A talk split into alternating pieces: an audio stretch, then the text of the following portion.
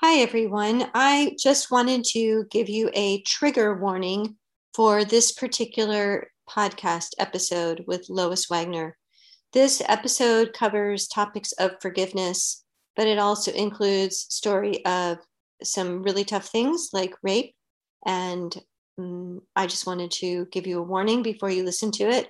If you are at all sensitive, um, please don't listen. If you are have children around you that would be better off not listening, then you might want to skip this episode or listen when you are in quiet place. The message is very important. It's a beautiful message of forgiveness, but the circumstances through which forgiveness was needed are difficult to listen to. So thanks for listening. And um, if you want to skip this one, by all means, do that. There will be more great episodes just ahead. Thanks so much.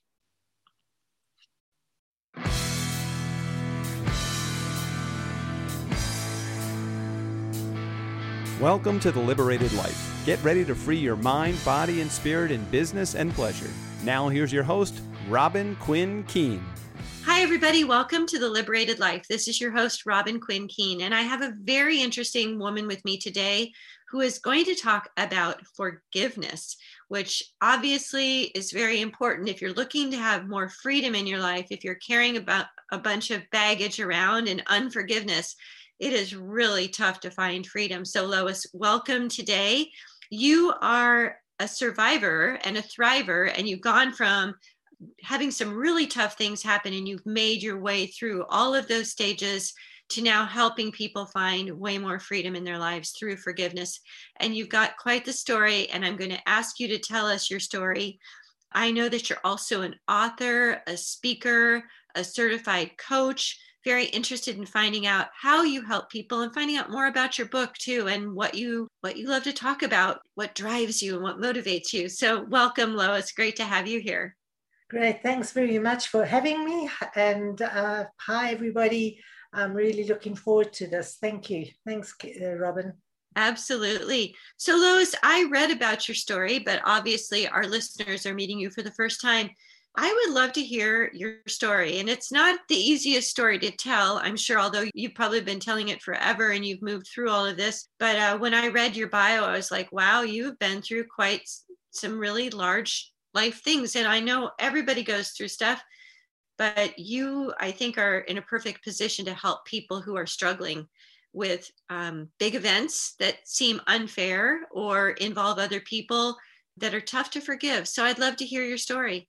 Okay, well, it started when I was 40 years old. I was in partnership in a small digital printing business. And I was working late one night in a little secure courtyard. Uh, the courtyard had an eight foot wall around it. And I was working alone at night.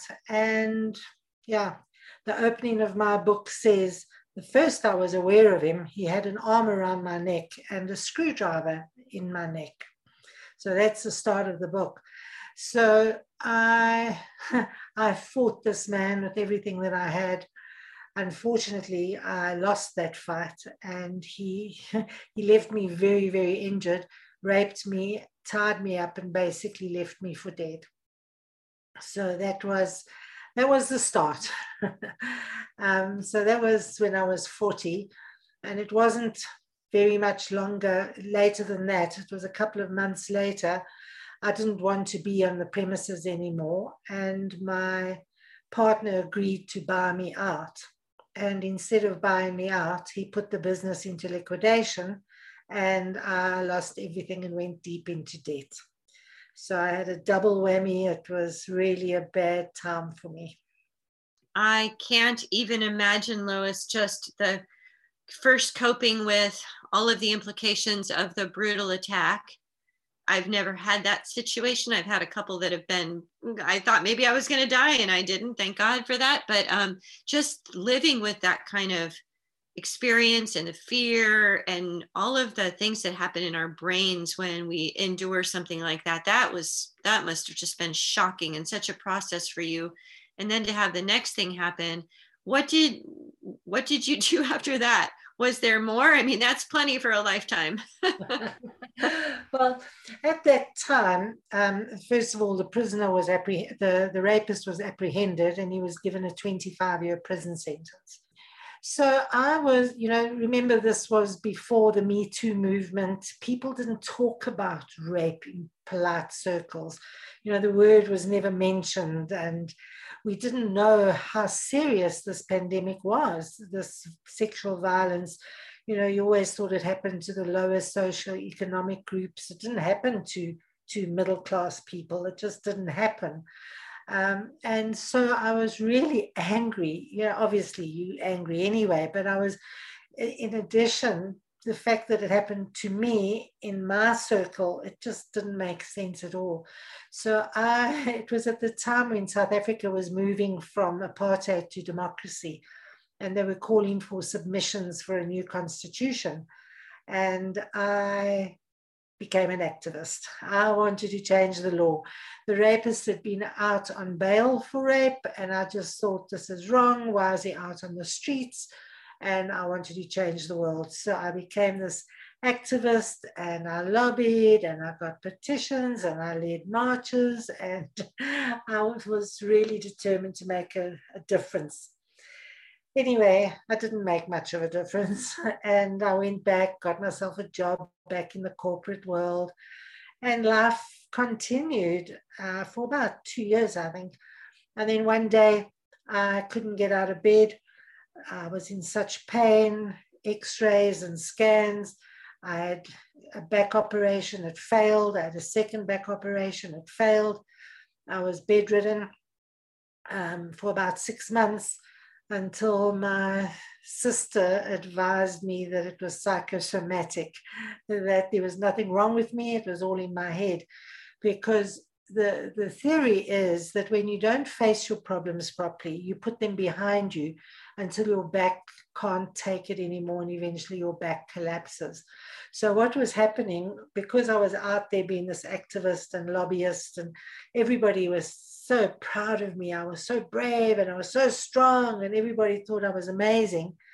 Uh, and really, I didn't hadn't dealt with it properly. So by lying in bed, I could be weak and pitiful and worries me, and everybody could fuss and worry worry about me. So why get better? It was kind of nice to be weak and pathetic, and so um, I had to forgive myself for that for that frame of mind. That was one of the the, the forgivenesses that I had to do was forgive myself. Um, and yeah, I once I worked on on my mind, and I got up. I had eight chiropractic treatments, and after the surgeon said I would never hike or scuba dive again because I couldn't carry anything on my back. I did a five day hike with a 29 kilogram backpack on my back. wow. So, what is what a yeah. story, Lois? And isn't that interesting?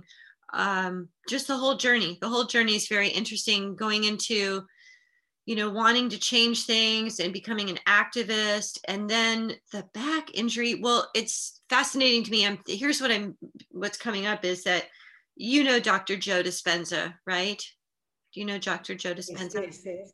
He talks about a woman who whose husband committed suicide and left her with the two kids and anyway she she didn't deal with it and she went into such deep despair and and actually had all these physical ailments that just overtook her right and it was like one thing after the other and what it really came down to was what you just said. There was all this trauma. She didn't work through it. She was dealing with it the way she could, but it ended up in her physical body causing her all kinds of things very similar right to the point that they didn't expect her to survive they didn't expect her to get out of bed again that is just fascinating so what was it that that enabled you to get back on your feet and get back out doing the things you love? What, was the process that you went through? Well, that in the short term was just processing the the the self and the self forgiveness for my back. But what happened was 13 years after the rape, I left the country and I went to go and live in the Middle East. And I'd been away for a year and I was coming back to South Africa for my first holiday. And in all those 14 years, I had not thought about the rapist situation in jail, you know, passing thoughts, but nothing serious. I never really thought about him. And I, I don't know what prompted me, but I contacted the prison authorities. And I was told that he was coming up for parole on the 10th of September. And I was landing in the country on the 9th of September. And in addition, the law had just changed a few months before, allowing what they call victims of serious crime to attend parole hearings.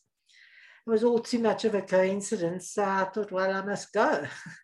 and everybody advised me not to go. They said I'd get triggered and what was the point and was I going to endorse his, his parole? And I said, I don't know, I'm allowed to go, so I'm going. And um, one friend of mine said, Well, I must forgive. And I said, Don't be stupid. You, you know, how can I forgive what this man did to me? He changed my life. And um, thought about it and I researched. I went to Mr. Google and I found a whole bunch of stuff on forgiveness. And I prepared this long speech and off I went to the prison, not knowing if I would actually forgive him or not. And I sat in this parole hearing. And after they'd finished all the formal proceedings, they asked if I had anything to say. So I said, yes. And I pulled out my speech and I started reading it. And as I was reading this, I thought, this is a load of rubbish. I thought it was quite academic. He had a grade six education and English wasn't his first language, so he never understood it. I don't think I understood it.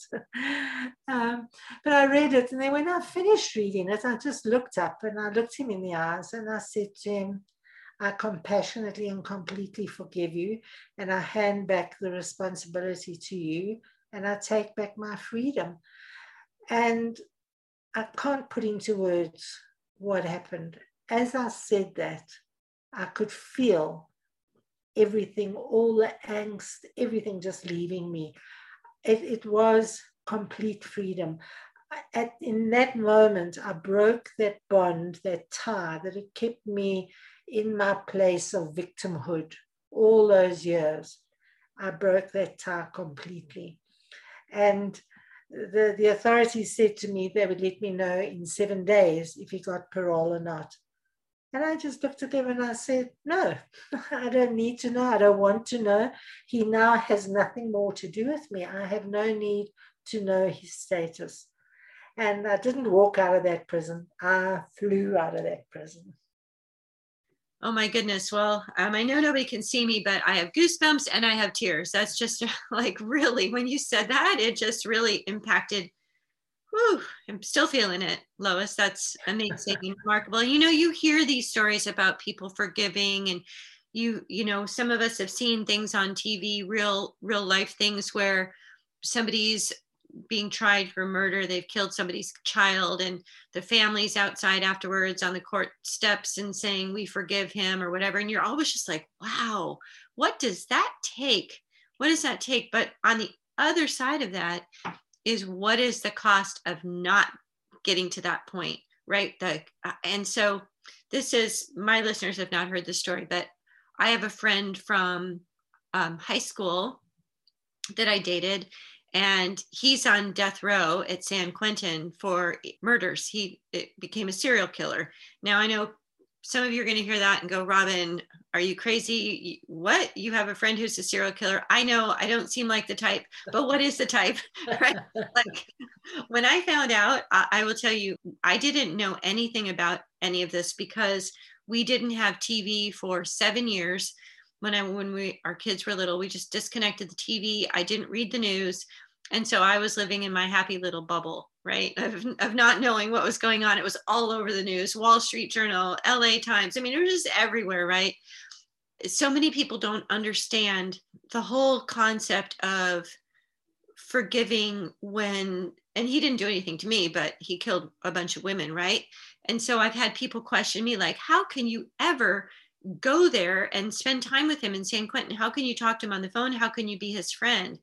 And it's like, well, I can because he's another human being and he's done terrible things and he knows it. He turned himself in and he never wanted to do anything again. But there, but I think about living with hatred towards somebody or unforgiveness towards somebody and just what it does to you when you live that way. Now, I'm not saying anything about his victims. I'm not asking for anybody to do anything, but what you did requires tremendous courage and mental fortitude. But look at the freedom, Lois, that you've created for yourself by no longer having that power that he had over you. That that's not even a part of your experience anymore. And it's that, it's like he doesn't have any sense of the power he had, right? Like, but you know what power he had until you could forgive it. And you know, it's important that people realize that you know you go through a, a, journey of healing after whatever the challenge or the adversity was. It doesn't have to be something as horrendous as murder or what I experienced, but you go through a journey, and the journey it's different for everybody, but you do experience different phases. So your first phase is a victim, and that's where it's you're full of fear and hatred and blame and all kinds of sadness and all the bad negative emotions. And it's a natural place to be, and you need to go through that. And when you're in victim mode, there's no way you can consider forgiving. It's just impossible. Then you move into the survivor mode, and that's where you you start getting courageous and creative, and you start bargaining and trying to make sense of what happened. And even in survival mode, you can't forgive because you're trying to get your life back together uh, and so you can't forgive. And and you need resilience. That's where you, you've got to really develop your resilience to become a survivor. Then to move on to the next stage which is th- to thrive that is where you've got the grit that's where you find your passion and you find new direction and you you're creating a new reality and you're forging forward with uh, with passion and persistence and perseverance and then you can at that phase, you can consider forgiving. But also know that you may fall backwards. You know, even though you're a thriver, something triggers you, you can fall right back into victimhood. So whilst I, I became a survivor almost immediately because I became this activist. And so I didn't dwell too long in the victim mode, but I fell back into victimhood often during my journey. But once I got into that thriving mode, achieving success again. And uh, it was at that point that I was ready to forgive. Well, and I'm sure you would agree, everybody's process is different. There's no timeline on this, there's no should or shouldn't. It is the process that you go through. And you said, and I agree with you, I mean, you had something horrific happen. My friend in San Quentin did horrific things, and a lot of people are impacted by that, right? but this forgiveness journey that you're talking about lois this can apply to things like infidelity um, somebody stealing from you somebody breaking your heart it i mean there is so much potential for being hurt you know as we risk ourselves in in anything right? In anything that we do there is the potential for some kind of hurt to occur. And i think this process you're talking about applies to anything, right? Any anything where we consider ourselves having been hurt or victimized, that's the danger is staying in victim mode because there's nothing beautiful that comes from victim mode. There must, you know, for us to live a fulfilled, happy, free life, we need to learn how to move through these steps that you just mentioned. So, do you help people, Lois, go through a journey? I know you're a coach and you're a writer, an author, a speaker, you do so many things. Do you help people go through this journey? How do you do that? Yes, I do. I've got a I've got a free 12-step guide that people can get on, on forgiveness a lot of people, you know, when, when I did my forgiveness for, it was such a long, involved process, and it did take me 14 years. And I say to people, please don't wait 14 years. Let me help you do it a lot sooner. don't carry that burden for, for that long. Uh, yes, you can't do it when you're in victim mode, but let's get you out of victim mode fairly rapidly and let's move on. So I help people, I, I, help them develop their resilience to move out of victim mode. I help them develop their grit to find new focus, and then I help them forgive. So very, very important. And I didn't have you a few years ago, but I went through, through some things that were very hard for me. And uh, somebody pointed me to a book called Radical Forgiveness, and I went through that process. Are you familiar with that work? I am, and there's there's so many. You know, any any system is good. you know, the one I used from all my googling research, it was a bit too academic and a little bit too, you know, highfalutin. I don't know, but it it got me to where I needed to be. So, any steps you take in the right direction, and, and one of the tips I advise people is to just practice forgiveness every day. You know, writing a gratitude journal is is like the thing. Everybody writes three gratitude things every day. I say add to that and write three forgiveness things. Forgive yourself for shouting at the dog. Forgive your partner for burning the dinner. You know, the little things, the easy things to forgive. If you, the minute by, by practicing forgiveness, it becomes easier and easier. So when you have to forgive the major things, it's not that difficult anymore. Oh, that is brilliant. I really love that. That makes so much sense. I'm looking at my wall because I have on there, uh, it, I guess it's forgiveness stuff. It's, uh, I have four things that I look at every day, which is unembedding judgment, which is a way of forgiving, right? Uncorking frustration when I'm frustrated, got to find a way to deal with it, right? Not keep it bottled up. Observe what's happening with compassion. And the last one is keep myself in neutrality. And I think what we're talking about, this is, these are things I, I it's on my wall. So I look at that every day and I go, okay, what am I judging? Am I judging myself right now? Am I judging somebody else? Which, if I am, I need to acknowledge it, right? Like, and that's what you're saying is acknowledging that there were maybe some things to forgive today. But instead of doing that, we just kind of like, oh, yeah, it didn't really matter. It's not that big of a deal. But if we actually sat with it and said, hmm, I'm forgiving myself, I'm going to unembed judgment right now of myself or somebody else. What a powerful tool to just have in your pocket. So when there's something that is more significant, I, I, it just makes so much sense. You've had some practice with it it's part of your daily routine or context makes sense it would be much easier than to employ it when you need it on something bigger. Absolutely. Mm-hmm. practice makes perfect. Yes and these things really do take practicing. It's and it depends on how you grew up too i think in terms of forgiveness right? If you grew up in a family where it was spoken and you know with our kids i've got four kids and with the kids when they offended each other or did something that you know caused upset we didn't just ask them to say i'm sorry. We asked them to say i'm sorry for doing this. Will you forgive me? And they all knew forgiveness was not required. It was an option but it was recommended.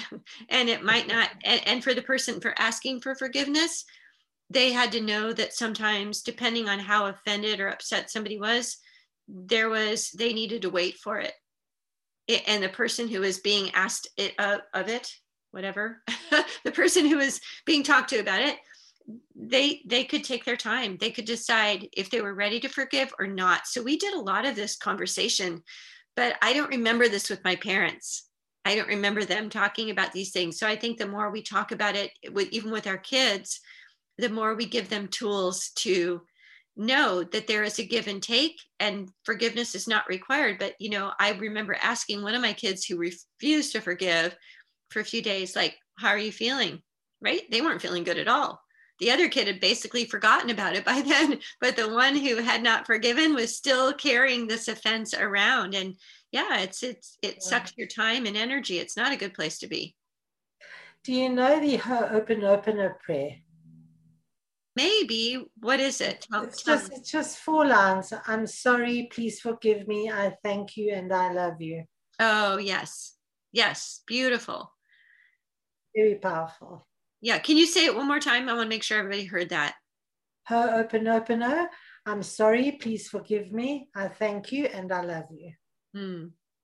Beautiful. What a great practice to have And even when we're talking to ourselves, right? Maybe especially when we're self self forgiveness is so important and self love. You know, you've got to take care of you 1st mm-hmm. mm-hmm. Yes, absolutely. Well, Lois, what a beautiful story. And I'm so grateful that you shared your journey. Now you go and speak to people, you help people, you coach them, you've written a book. Is your book your autobiography? Is that what it is? Yeah, and it's a, it's part memoir, part self-help guide. So it's got reflections and lessons in it as well. Lovely. And what is the name of the book and where can we find it? Walking Without Skin, and it's on Amazon.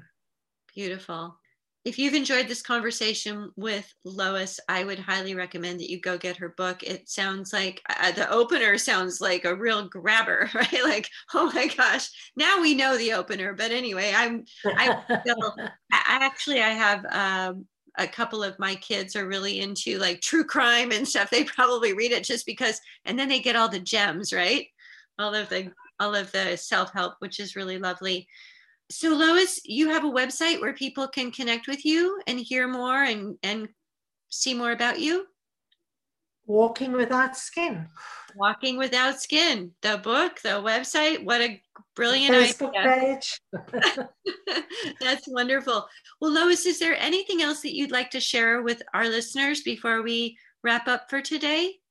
Very quickly, my new movement that I'm starting, it's called Be Brave you know, I've, I've been working on helping people overcome their trauma. And I thought, why do we have this trauma in the first place? Mm. So I want to stop the trauma happening. Mm. And so I've started this Be Brave. Um, and what it stands for is boundaries, respect, agreement, values, and vulnerability, equality, and empowerment. And if we can teach everybody to be brave and people learn to respect each other maybe we can stop this harassment and sexual and gender based violence. Wow, that is a great acronym and a very ambitious and powerful new movement you've got going on there. Yeah, that's amazing. I'm going to have to go check that out too. I read about it in your bio, but I thought, wow, I don't know enough about what it is. So, are you, can people find out out about that on your website as well? Well, I have got I have got a brief because I'm I'm really launching it fully on Monday. Oh I'm wow! Going to be launching, I'm going to be launching it on YouTube, and I invite people to come and give just ten minute interviews on how they think people should be to be brave. Wow, wonderful. Okay, well, good luck with that. That sounds amazing. And you are a very powerful voice. And I look forward to seeing what you end up doing with that and how many people you can get to come on board because that's very worthwhile undertaking. Great. Well, I'd love you to come and talk on my show.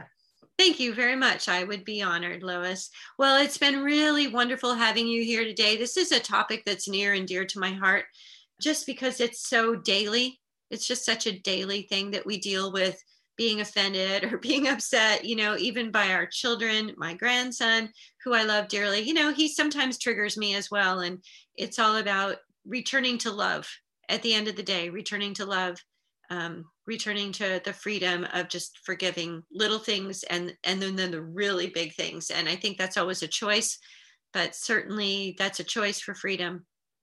Yeah. Absolutely. So I like to say, fly free. Yes. Well, some people know this. I have one tattoo on my body. I will show it to you, Lois. I don't know if you can see it very well, but it says freedom. And on the top of the M, the, the top of the M is cut off and it's a little bird flying away. Oh, nice. so, Very nice. Yeah. The one I have, I got a tattoo before any of my children. They were like, Mom, that's crazy. And I'm like, no, actually, it's the most important value. And I see the butterfly in front of you or behind you on your screen with the woman standing. Ah, there we go. Gorgeous. Yes. Well, I know you can't see that if you're listening, but Lois just showed me her beautiful butterfly image and uh, an actual butterfly that she has out of styled for her that she can hold up too. So I love that. You and I have very similar values, Lois. Well, thank you so much for being my guest today. And um, be sure to look in the show notes for all the information about Lois and a link to her website and go check her out. I know I'm going to put her book on my reading list for this coming spring. So thank you so much, Lois. And thanks to everybody who is listening. And we'll see you on the next episode of The Liberated Life. Bye. Thank you, Robin. Thanks, everyone. Bye.